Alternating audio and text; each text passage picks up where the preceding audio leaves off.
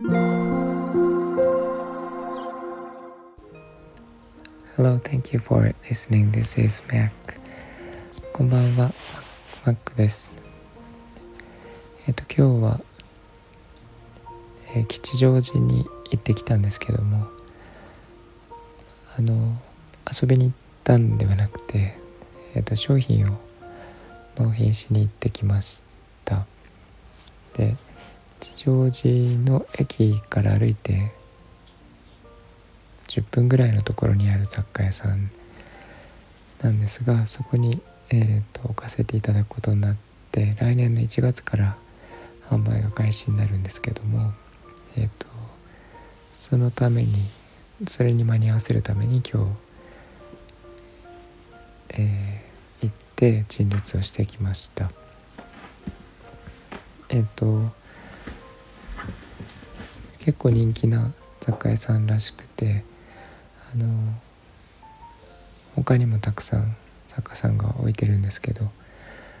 えっとそこに置かせてはいただくんですが実はもう1店舗ちょっと応募していてそこえっと雑雑貨店街なんですかね。あの結構エリア的にいっぱい雑貨屋さんがあるエリアがその雑貨屋さんの反対側にあるんですけども駅の反対側にあるんですがそこも決まればそこでもやっていこうと思っていて吉祥寺2店舗ですね、えー、出していくのがまあ今目標というかやっていきたいなと思ってます。で来年はまた個展をやったりとかしようと思ってるんですけど銀座とかねなんかあとは海のエリアでその神奈川とか、えー、もやりたいなと思ってるんですけど、えっと、今いい店舗を探しています。鎌倉の方はいいなと思ってるんですがえっとちょっとまた足を運んで実際に目で見ていいなと思うところにアプローチしていこうと思っています。あとは今日いつも車で、えー、都内まで行ってしまうんですがちょっと疲れるなと思って車半分で電車が半分で行ったんですがあのーやっぱり吉祥寺中央線混んでてでまあなんか田舎に住むようになってから特に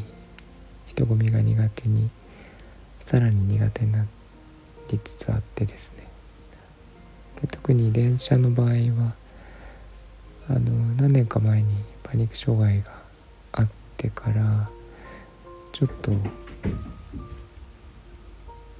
乗るのがバスとかですね怖い時があって今日もまあ緊張はしてきたんですけど大丈夫は大丈夫でした。えっとこの前長崎に行った時も大丈夫かなと思ったんですがあの田舎の方はね